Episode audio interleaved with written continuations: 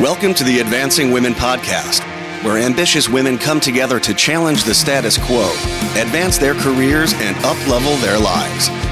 The Advancing Women Podcast is hosted by gender equity expert and executive coach, Doctor Kimberly D. Simone.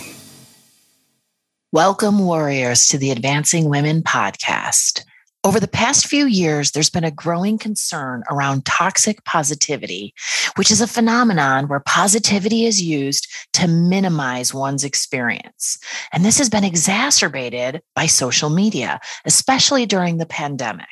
The term toxic positivity was around before twenty twenty, but it took the covid nineteen pandemic for many of us to begin to question the potentially negative effects. The covid nineteen pandemic left many with unforeseen physical and mental health concerns. A twenty twenty-two World Health Organization study revealed a twenty-five percent uptick in anxiety and depression worldwide. Often, though, social media encouraged us to replace real negative experiences and emotions with insincere and false reassurances. As I evaluate more and more research, I'm seeing how toxic positivity has in many ways allowed for a brushing over of the real issues and challenges many people face, as well as creating blame for those who call out any real negativity.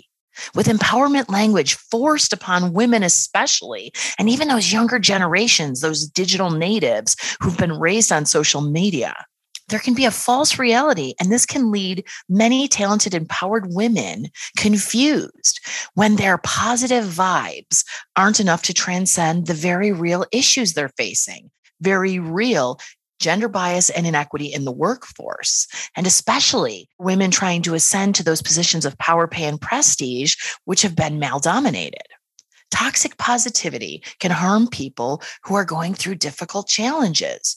Rather than being able to share genuine human emotions and gain support or ask for necessary change, people find their feelings dismissed, ignored, or outright invalidated. We are blamed and told that we're having a victim mentality and giving up our power.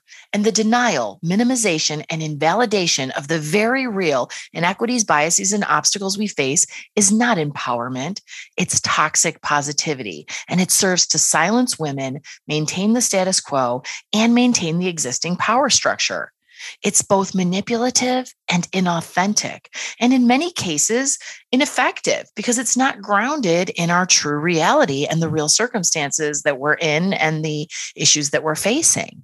Just like it's not healthy to think overly negative thoughts, exaggeratedly positive thoughts can be equally detrimental. And again, over the past few years, there's been a growing concern around toxic positivity and how it's been exacerbated by social media. And this phenomenon where positivity is used to minimize our experiences and challenges is highly relevant in our discussions of women's advancement journey. Telling women, especially young women entering the workforce, that there's a fair and level playing field is brainwashing and untrue and can lead to women years down the road feeling the blame when they've done all the things, taken all the advice, and still have not advanced at the same rate as their similarly qualified or even in some cases less qualified male counterparts. So if we acknowledge and take heed of the emerging research on toxic positivity and the negative outcomes of what is essentially the overgeneralization of a positive state of mind that encourages using positive thinking to suppress and displace any acknowledgement of stress, negativity, obstacles, biases, and barriers, we can see how problematic it is, largely because of the blame and shame aspects of this way of thinking. Instead of advising women to acknowledge, process, work through, and strategize issues and barriers, we tell women to cling to a false sense that positive thinking will solve our problems. There's this suggestion that things could be worse, so how dare you complain? Things have gotten so much better. Newsflash, we don't want much better. We want equitable and fair. Shaming women for expressing negative emotions or exposing and talking about their negative reality is positioned as lacking gratitude, playing the victim card, and making excuses. Yet the growing body of research shows that the suppression of emotions is not only unhelpful, but also leads to poorer recovery from the negative effects of the emotions, and it can lead to a lot of pain and confusion. Think about it. For women in the workforce, when the promised outcome of that positive empowerment messaging fails to materialize, when we realize that we can't positive mindset away bias barriers and a system that wasn't designed by or for us, too often we are left absorbing the blame. If I had every opportunity and didn't advance, it must be me. And that can have long-term consequences on women's self-esteem and self-efficacy. And here again, with social media, we see it everywhere. Good vibes only. It could be worse. Social media is used by people to find community support, advice, and encouraging and empowering messages. However, we must differentiate between messages that may help uplift and inspire and those that may look positive on the surface, but ultimately promote a false reality in terms of the real challenges and obstacles that are a part of our journey. It's really about suppressing our voice and our experience. The harms of toxic positivity are not limited to how individuals feel. It can also be used as a weapon to uphold oppression and the status quo by Jedi mind tricking women to ignore the inequity and oppression that is going on and encouraging us to just be positive or to, quote, be grateful for what you have. And that as long as we work hard, we will have as much opportunity to advance as anyone else. And it is especially damaging when toxic positivity intersects with myths of meritocracy in the face of well-researched data that shows very real, very measurable inequities in the workplace, especially in the ascent to those positions of influence, pay, and prestige. And I talk about this a lot in an earlier Advancing Women podcast episode, number twenty-six, titled The Meritocracy Myth. And I'll include a link to that episode in the show notes. But the gist is this. When you tell the workplace that it is fair, that it is a level playing field where talent and hard work will rise to the top, then you end up with a world where top earners and leaders are mostly men, where in the Fortune five hundred, there are more men named David than women in C E O roles. What we are really being told is that men have the talent and work the hardest because in a pure meritocracy where the best, brightest, and hardest working make it to the top, when we examine the outcomes, if we buy into this thinking, it suggests that the best, brightest, and hardest working ain't us. So this is where the oppression is perpetuated. It impacts unconscious bias because when we buy into the premise of meritocracy and the absolute power of positive thinking as the only factors in success, and then we see men advancing at much higher rates than their equally qualified female counterparts, it sends a message that women are not as good, not as capable of leadership. It feeds the patriarchal assumptions about women's lack of competence and suitability for the work. workplace, and especially leadership.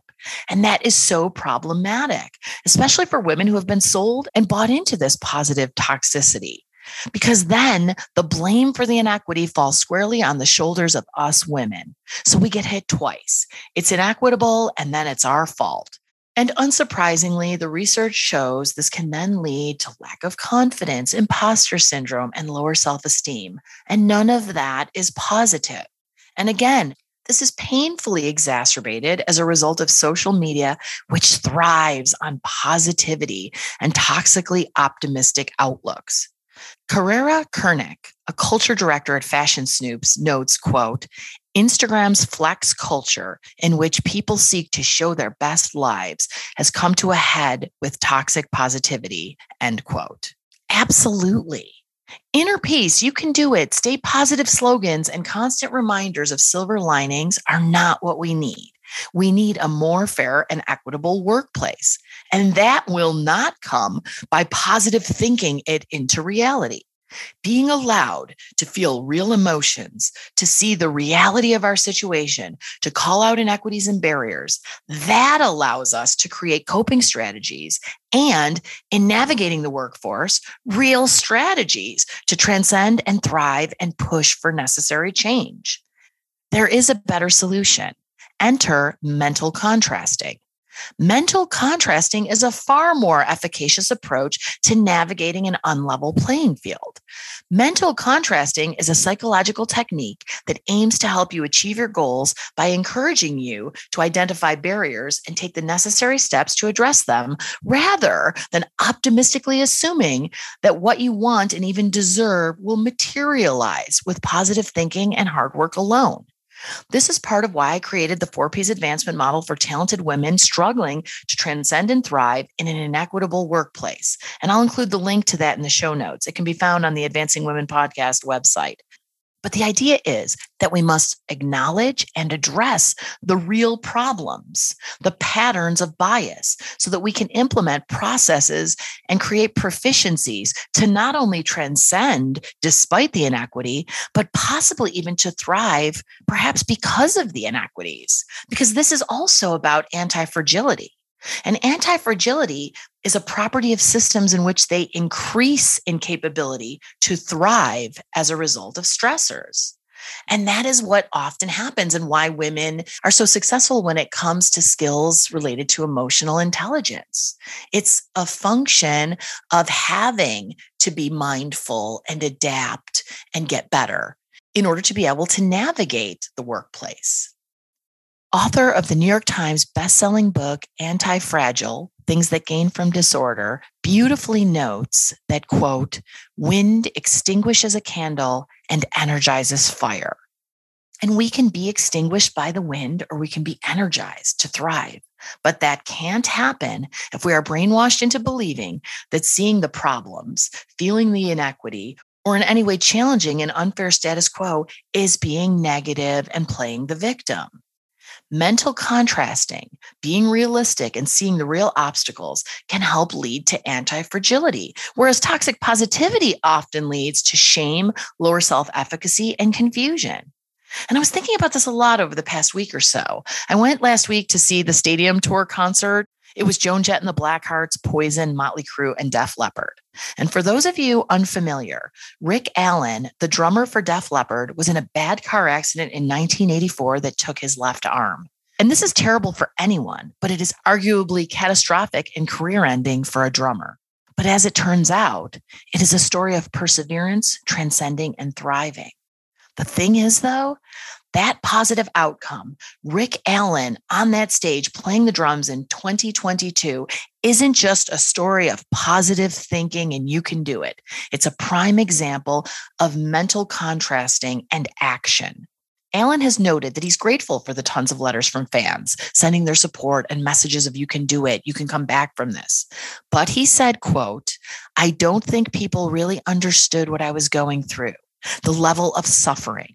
I tended to paint a rosy picture and act as if everything was okay. Not too many people know this, but yes, I suffer from post-traumatic stress disorder, end quote. So we see the rosy outcome, the one-armed drummer who came back with an album that sold millions of copies. But what we don't always see and hear about is the actions that were needed to make that happen. Allen was positive thinking and optimistic, but that alone didn't get him back on stage and in the recording studio. He had to be realistic about the barriers he was facing, the reality he was facing if he wanted to overcome them. This is why he plays the drums on a reconfigured drum kit that he designed to help overcome those obstacles. He has said in interviews, quote, I was able to put things on the drum kit in different places. I could put a kick drum where I could play it with my right hand. I could group drums together on my pedals that were arranged to play several different sounds at once. So there were all of these ways to have this hybrid drum kit. It made me think outside the box, not get bogged down in traditional placements of drums, but really be able to push the boundaries. Boundaries, end quote. And I really appreciate how Allen is talking more openly about how hard this was, the pain, the P T S D. I'm sure he was grateful to be alive after such a terrible car accident, but that gratitude doesn't eliminate the pain and the very real loss and the intensive stress and then the challenges that he was facing. And I love this example because it punctuates how we can be positive and optimistic, but there is also tremendous value in being realistic about the obstacles and being allowed to feel what we feel without hearing how grateful we should be. Mental contrasting and understanding the very real limitations to getting back. That is what helped Rick Allen to create solutions to meet his goals to get back to music. In closing, to be clear, I'm not knocking positive thinking, not at all. The key takeaway for this week is not to dismiss positive thinking or to encourage us to cease all positive thinking, but rather to think of mental contrasting as practical positive thinking with a heavy serving of realism. And so my manifest statement is this: positive thinking helps us think about what we want in life, but mental contrasting, seeing the realities and the obstacles, that is part of how we get what we want in life, or maybe said better, how we get the life we want. Mental contrasting is positive thinking two point oh. It's still thinking about and striving for the positive outcomes we desire, but doing so while acknowledging and planning for the reality, for the obstacles that will arise. Then when we succeed, we affirm our grit, our resilience, and our anti-fragility. For more resources, you can visit my website, w w w dot advancing women podcast dot com. Dot com and connect on Instagram at Advancing Women Podcast. I love getting your feedback, so please email me at d r d simone at advancing women podcast dot com. I just want to thank Joe Jacobs, the audio warrior who wrote the music for this podcast, and a huge thanks to Heather Harris, the creative warrior who designed the Advancing Women Podcast logo.